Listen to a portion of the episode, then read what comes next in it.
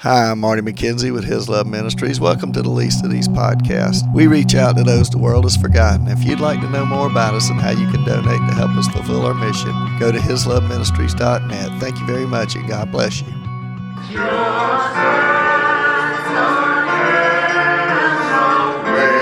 will receive, will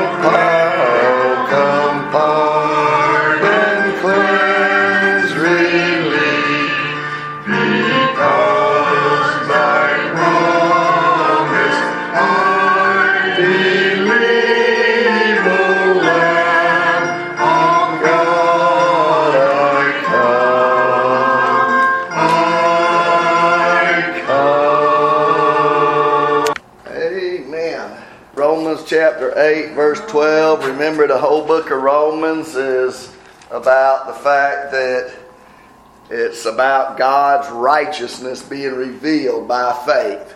That the only way that we can know truly Christ is by faith and faith alone. Nothing else helps, nothing else does anything, but it's Christ alone, by faith alone, by grace alone. That's the end of it. You know, that's what the reformers came back and said, and that's what we believe because salvation is just pure gift of God, right? And so as we looked at this book, the first three chapters are really the condemnation, and in chapters four we start to see how we can be saved. Chapter five we see our eternal security. And in chapter 6, he talks about putting away sin and reckon, reckon yourselves dead to sin but alive to God. And in chapter 7, Paul talks about the problem about being able to live the Christian life. He says, The things I want to do, I'm not able to do. And then he says, The things I don't want to do, I do those, right? he says, Who shall deliver me from this body of death? And that's why when we get to chapter 8, he begins to tell us about the Holy Spirit and the power of the Holy Spirit. Like I said, there's a, the Holy Spirit's only been mentioned one time in seven chapters, but now in this eighth chapter, it's about 20 times just in this one chapter. And so he starts out saying, There is therefore now no condemnation to those who are in Christ Jesus. If we're in Christ, we have asked Christ to forgive us and save us. We are no longer under condemnation. He tells us that the Holy Spirit secures that status. Remember, we talked about that, that uh, the Holy Spirit, the moment you believe, you were sealed with the Holy Spirit of promise, who is the guarantee of the redemption of the purchased possession. That we've been purchased by Jesus on the cross, He indwells us, and that's like a wedding ring. It's a down payment, it's a payment that one day He's coming back to get us, and He'll never leave us and He'll never forsake us. And so there's seven ways that the Spirit does secures our no condemnation status. He frees us from sin and death. He enables us to fulfill the law. He changes our nature. He makes us a new creation. And then in verses 12 and 13, he's going to empower us for victory. And then um, he guarantees our glory in 17 to 25. And in the end of the chapter, it says that he prays for us. So let's start in verse 12 today. Romans chapter 8. We're going to look at verse 12 and 13 to start out then. He says, Therefore, brethren, we are debtors not to the flesh to live according to the flesh. For if you live according to the flesh, you will die. But if by the Spirit you will you put to death the deeds of the body, you will live.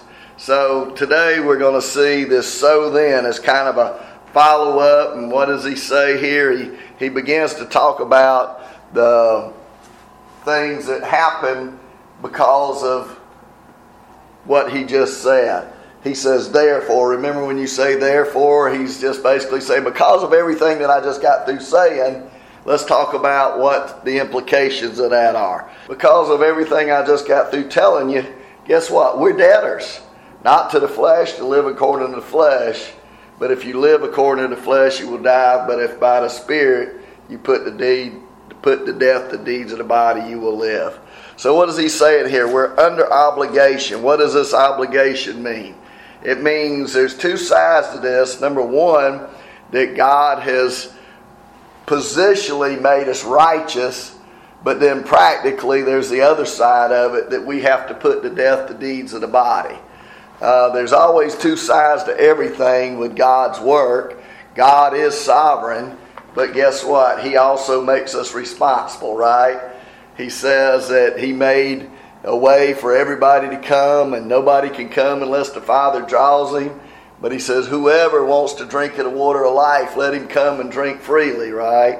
That's our side of it. God's sovereign, and man is responsible. So our part is He's made us positionally holy in the eyes of God. Now, practically, we have to work out our own salvation with fear and trembling. So there's a choice to be made to initially choose Christ and believe on Him, and then there's a continuing lifestyle that shows that we're Christians, that we live by faith every day, we begin to put away sin. And some people have said, and I know this got popular for a period of time, about let go and let God and just let God do everything. Well, it'd be nice if we could just lean back in a chair and say, God, do it all. like I said before, that you cannot go to sleep on your Bible at night and uh, expect it to absorb into your brain, right? It doesn't work that way. God says you got to pick it up, you got to read it, you got to study it, you got to pray, you got to begin to live it out, right? That's what happens. We're under obligation. We're under a debt because of what God's done for us. Remember, Paul started out this whole book, and maybe this is a continuation of what he said in chapter 1. He says, I'm a debtor both to the Greeks and to the Jews. He says, because of what God did for me, I'm a debtor to everybody. God's done so much for me that I'm a debtor to everybody. And so when you get to verse 13, he says, For if you live according to the flesh, you will die. But by the Spirit you put to death the deeds of the body, you will live. So what is he saying? If you live according to the flesh, if you live for the things of this world, what does First John say? Love not the world or the things in the world. For all this in the world, the lust of the flesh, the lust of the eyes, and the pride of life is not of the Father. But whoever does and whoever does these things is passing away. The world is passing away, but whoever does the will of the Father remains forever. We have this thing in our body called remaining sin. Even though God saves us and forgives us, we still daily have to fight the battle and say, All right, I'm not going to live that way anymore. But the way we do that now is we've got the power of the Holy Spirit. We can't do that on our own. As we've talked about before, and as I was talking to some guys the other night, just say no doesn't work, does it? it doesn't work. When he says this in verse 13, there's all these conditional ifs. There's 8, 9, chapter 8, verse 9, 10, 11, and 13, and then there's verse 17 two times. There's these ifs. He says, if or if you live. And like I said, I'm not an English major. My son is, and I don't really understand this, but I wish they would just write what they mean. And it, it, this really means, for since you live according to the flesh, you will die. But since you live by the Spirit, you will live if you put to death the deeds of the body. So, what do we do? Because we know Jesus Christ as our Lord and Savior, we begin to put to death the deeds of the body. This is what the old guys used to call mortification of the flesh. One guy used to say it this way you got to be killing sin or it'll be killing you. You remember in the Old Testament when Saul was brought in all these people, and God says, kill all the people, kill all the animals, get rid of everything. I think it was Nathan came to him and and he says, What's the bleating of the sheep and what's all this noise I hear? And Saul said, The people wanted us to bring the best of the animals back to sacrifice to God. And, and then the prophet says, Listen, God said, Kill all of it. Don't bring any of it back. That he didn't want it. And one of the kings comes up and he and he says, Isn't the time of death past? And that they had captured the prophet pulls out a sword and he hacks him to pieces. That sounds kind of brutal, but it's kind of like what Jesus said in the New Testament. He was this guy was a picture of sin and he was killing sin, he was killing it. Remember Jesus said in the New Testament if you if your right hand causes you to offend, cut it off. He didn't literally mean cut off your hand, right? And he said if your right eye causes you to uh, offend, pluck it out. What he was saying was do whatever it takes to get rid of the sin in your life. And if you don't kill sin in your life, it'll kill you. The wages of sin is death, right? Over and over and over again, we have to put to death the deeds of the bo- deeds of the body. And there's three stages of death. There's that spiritual death that happened to Adam and Eve in the garden. We of course know that there's physical death, and then lastly there's eternal death. That one day those that don't know Jesus Christ are going to be judged. And what happens then? They're thrown in hell, is thrown into the lake of fire, and that lasts forever. We don't live this new life on our own, but we live it in the power of the Holy Spirit, right? The Holy Spirit, we've talked about that before over and over, and He says, God will works in you both to will and to do of His good pleasure, right? He's able to do exceedingly abundantly above all we ask or think according to His power that works in us mightily. We're going to kind of talk a little bit about this, but we're not quite getting there. But when He talks a little bit here in this next section, He's going to talk about adoption. Is what is He going to do here? He says, For as many as are led by the Spirit of God, verse 14, these are sons of God. And he says, For you did not receive the spirit of bondage again to fear, but you received the spirit of adoption by whom we cry out, Abba, Father. The Spirit Himself bears witness with your spirit that we are children of God, and if children, then heirs, heirs with God, and joint heirs with Christ, and if indeed we, if indeed we suffer with Him, that we may also be glorified together. So there's three things we want to see about the leading of the Spirit and the first thing that he says here is we're going to be led by the Spirit. The Spirit frees us, and the Spirit speaks to us and tells us the things He wants us to do. That's one of the things we've been studying lately with our small group on Wednesday nights. That how God leads us and, and helps us, and He leads us, as the old song says, God leads His dear children along, right? Some through the water and some through the flood, some through the fire, but all through the blood. But He leads His dear children along. One of the ways that God confirms our adoption is by His leading. He leads us and He guides us and He directs us. Let's talk about this leading for a second. One of the evidences that that we are being led by the Spirit, and the reason I say we're getting to it, but we're not quite there yet, is what does he say back in verse 13? Since by the Spirit you put to deed, put to death the deeds of the body, you will live. That's one of the evidences of the leading of the Spirit is we put to death the sin, right? We say, God comes in and he says, Marty, I want you to quit doing this way. I want you to quit talking this way. I want you to quit acting this way. And we go, Yes, Lord. And we say, By your power, Lord, I don't want to live this way anymore. I don't want to do this anymore, right? That's the leading of the Spirit. And that's where God gives us the power to do that. That's why we've been talking about so many times that so many people today, I seem like they live defeated lives. They don't live for Christ like they ought to. And they're leading miserable lives because they don't understand the freedom and the power of the Holy Spirit. We deal with people all the time in these drug facilities, these treatment centers, and they claim they know Christ but yet they're still living in this horrible sin and addicted to drugs. And my question to them is Are you really saved, number one? And if you are, then why are you still living this way? Because God's giving you the freedom and the power to overcome this stuff. And the reason people live that way is because they've not put to death the deeds of the flesh if they're truly saved.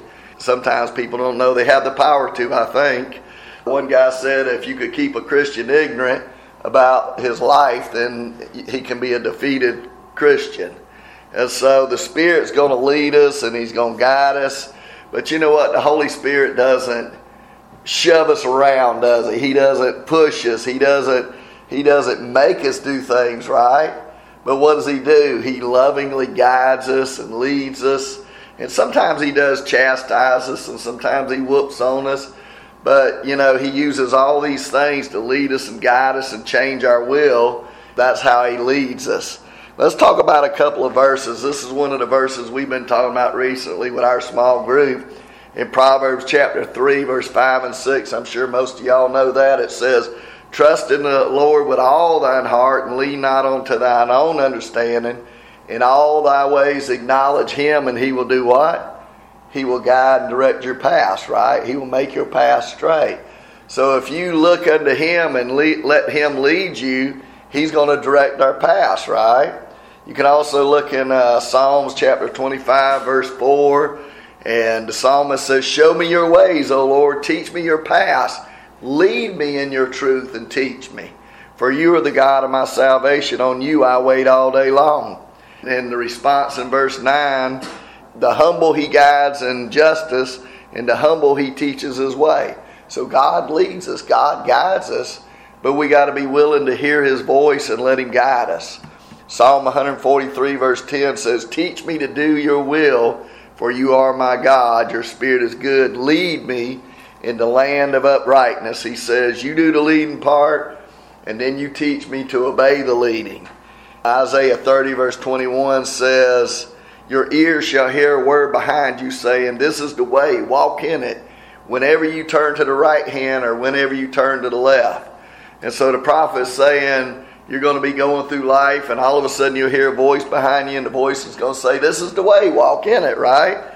And it's not really an audible voice, but it's a, a voice of conscience. It's a convicting voice. It's a voice that prompts us to go in the right direction.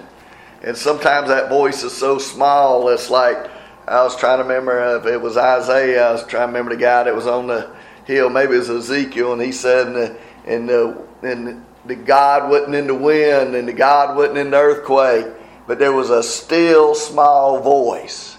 And sometimes that still small voice is so still and so small that sometimes if you're not listening real carefully, what do you do? You miss that voice, right? You can miss it. And when you miss it, guess what? You just missed out on something, or else you just did something and got in trouble because God says go this way, turn right, and you turn left. And I mean, it, sometimes it can even be as simple as riding down the road and didn't turn right on the road, and God says, Why don't you go this way instead? I remember one morning something just said, Well, you know, I was thinking, Well, I'll go this way instead. Something said, Well, you know, you need to go the way you normally go. And then I got struck in traffic about 25 minutes with one of these running things, these marathons where they blocked off everything downtown, right? and I, and then I got stuck between the runners. The policeman let me through, and then I got stuck in the middle of them. And I said, I knew something told me I should have gone down Bay Street like I normally do, and I didn't. And and I guess I was half awake and didn't really hear the voice. I guess God was saying, Marty, you need to go the way you always go, right? I said, I'll just go the other way today. And then I got in a mess, right? Psalm, 4, uh, excuse me, Isaiah 48 16 says, Come near to hear this. I have not spoke I have not spoken in secret from the beginning, from the time that I that it was was I was there, and now the Lord God and His Spirit have sent me. Thus says the Lord your Redeemer, the Holy One of Israel I am the Lord your God who teaches you to profit, who leads you by the way you should go. And so all of these verses show us that God leads us by Spirit, and He leads us in two ways. Number one, really, by revealing His Word. It's what, what we might call the illumination of the Word. You might understand that this is not some kind of mystical, weird, crazy thing. But as you read the Bible, what does God do? He speaks to you through it, right? That's the number one way that He leads you in His will. Is He, He, as you read this Word of God, this Bible is not a dead book. It is a living book. Hebrews 4:12 says the Word of God is living and active, and is powerful and is sharper than any two-edged sword, and it divides into the joint and the marrow and the soul and the spirit. It, it is a discerner of the thoughts and the intentions of the heart, right? And so the Word of God can cut you to pieces. The Word of God can say, hey, that thing you're doing, quit.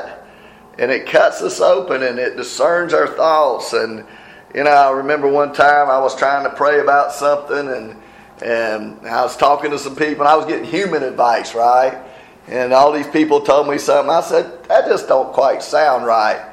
So that was a Friday and Monday morning I was reading and and I got to the book. I was in the book of Joshua, and it felt like the Lord just said, "Read one more chapter," right?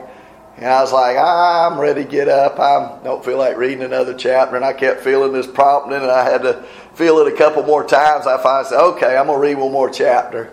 And so I read that one more chapter, and as I read that last chapter, it was talking about Joshua and the Israelites stepping out into the water.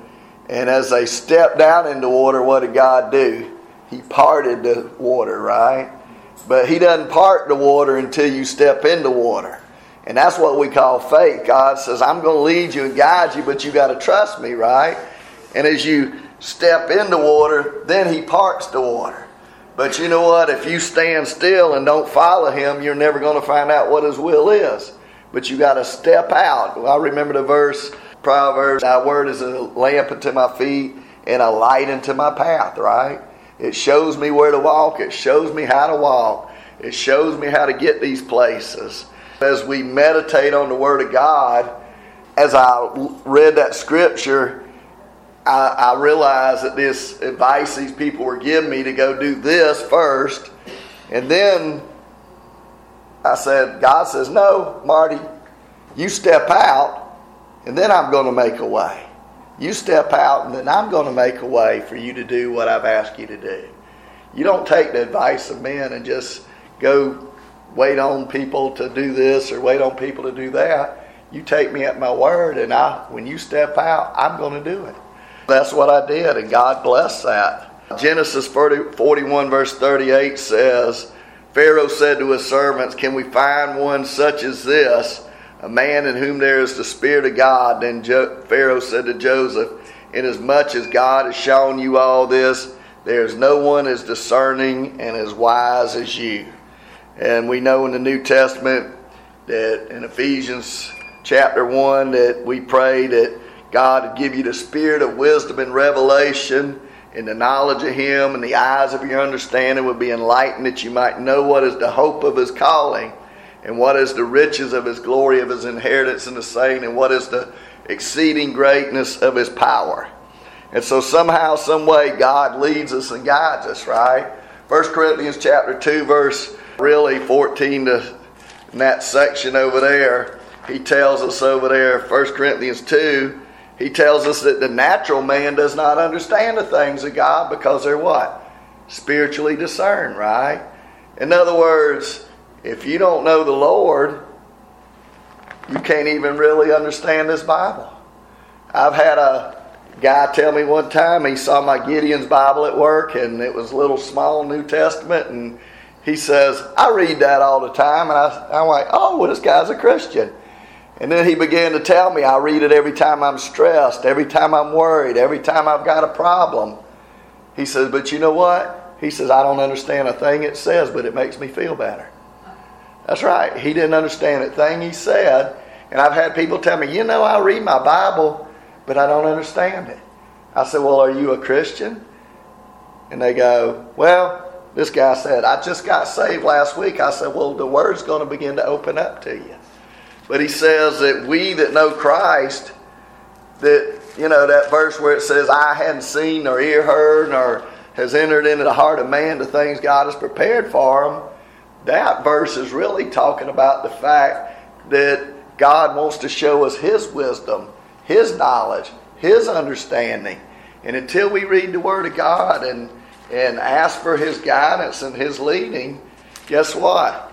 You'll never see it. But like I said, as you read this Bible, if you're a Christian, as you read it, all of a sudden something will just jump off the page at you. And God will just speak to you through it. And it's amazing as you read the Word of God that God does that. I've been reading in back in John chapter 14 and chapter 16. He talks about giving the sending the Holy Spirit, and he says, and he will guide you into all truth. He will tell you of things to come. He will do all these things. But at the end of chapter 24 in Luke, Jesus says, it says, He opened their understanding that they might comprehend the Scriptures. At that point, it was Jesus telling them, but now the Spirit of Christ is telling them. So He leads us and guides us, number one, by His Word. And then the second way he really leads us is by sanctification, by growing into grace and the knowledge of the Lord Jesus Christ. And I think I'm going to leave that for the next time because once I start that, we're going to get in a it's going to be a little bit of period of time to do that too and by the time i do that it's going to be too long to finish that so next time i want to talk about the leading of the spirit as we are sanctified and as as we grow in the grace and the knowledge of the lord jesus christ that god will confirm to us that we're his children like i said he confirms it number one by leading us and guiding us and directing us and number two He's going to tell us by the way we grow. And the Bible says that even other people will know. He says, by their fruits you will know them, right? You can look at people's lives and you say, that person must be a Christian based on the way they live and the things they do. So let's pray and uh, we'll finish up today and we'll uh, sing another song and then we'll be finished today. Father, we just ask that you would just speak to your hearts today, our hearts today, that you would continue to grow us and lead us and guide us. Lord, if there's not, there's one here that doesn't know you. We pray that today that you would just help them to know the truth and the truth would set them free. You said that we, if we would call on your name, if we would just cry out and say, Lord Jesus, I'm a sinner, save me.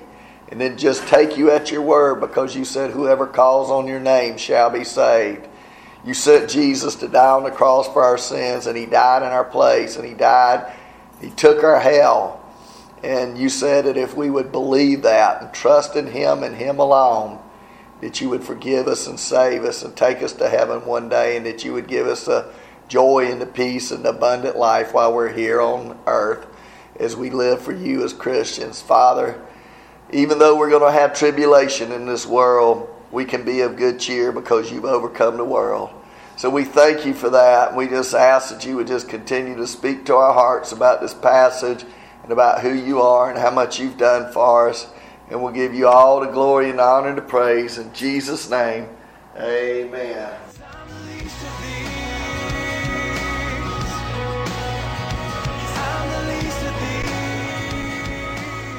Hi, I'm Marty McKenzie with His Love Ministries. Please help us reach out to those the world has forgotten. Everyone we minister to is locked up in some way, shape, or form. Those in the nursing home facilities are locked up in bodies that do not work in a wheelchair and a bed. We minister to children and youth who are locked up because of behavioral problems. Some have told us we want to have a real family because their parents have lost or given up custody of them. Other kids are locked up because they've committed crimes. We also minister to those locked up at the jails and the prisons, to those locked up in addictions to drugs, alcohol, depression, and suicidal thoughts, to those locked up in a variety of other things that keep them from becoming who Jesus wants them to be. He came to give us abundant life, joy, and set us free, and these people that we minister to are not free. Our desire is to show them, whatever their background, no matter what they've done, to see how much God loves them. We seek to help them receive forgiveness and freedom from their sin in Jesus Christ. We minister in the local area, Savannah, Georgia, and surrounding Effingham and Chatham area. We have recently expanded our ministry to the Lexington, Columbia, South Carolina area. We do over 2,000 services every year. We hope and pray that you will support us in some way that so we can continue our mission. Go to hisloveministries.net and click on the donate now button or send it via regular mail to Post Office Box 1881, Lexington, South Carolina 29071. We hope and pray that you will do that. Thank you and God bless you. And you shall know the truth and the truth shall set you free. John 8:32.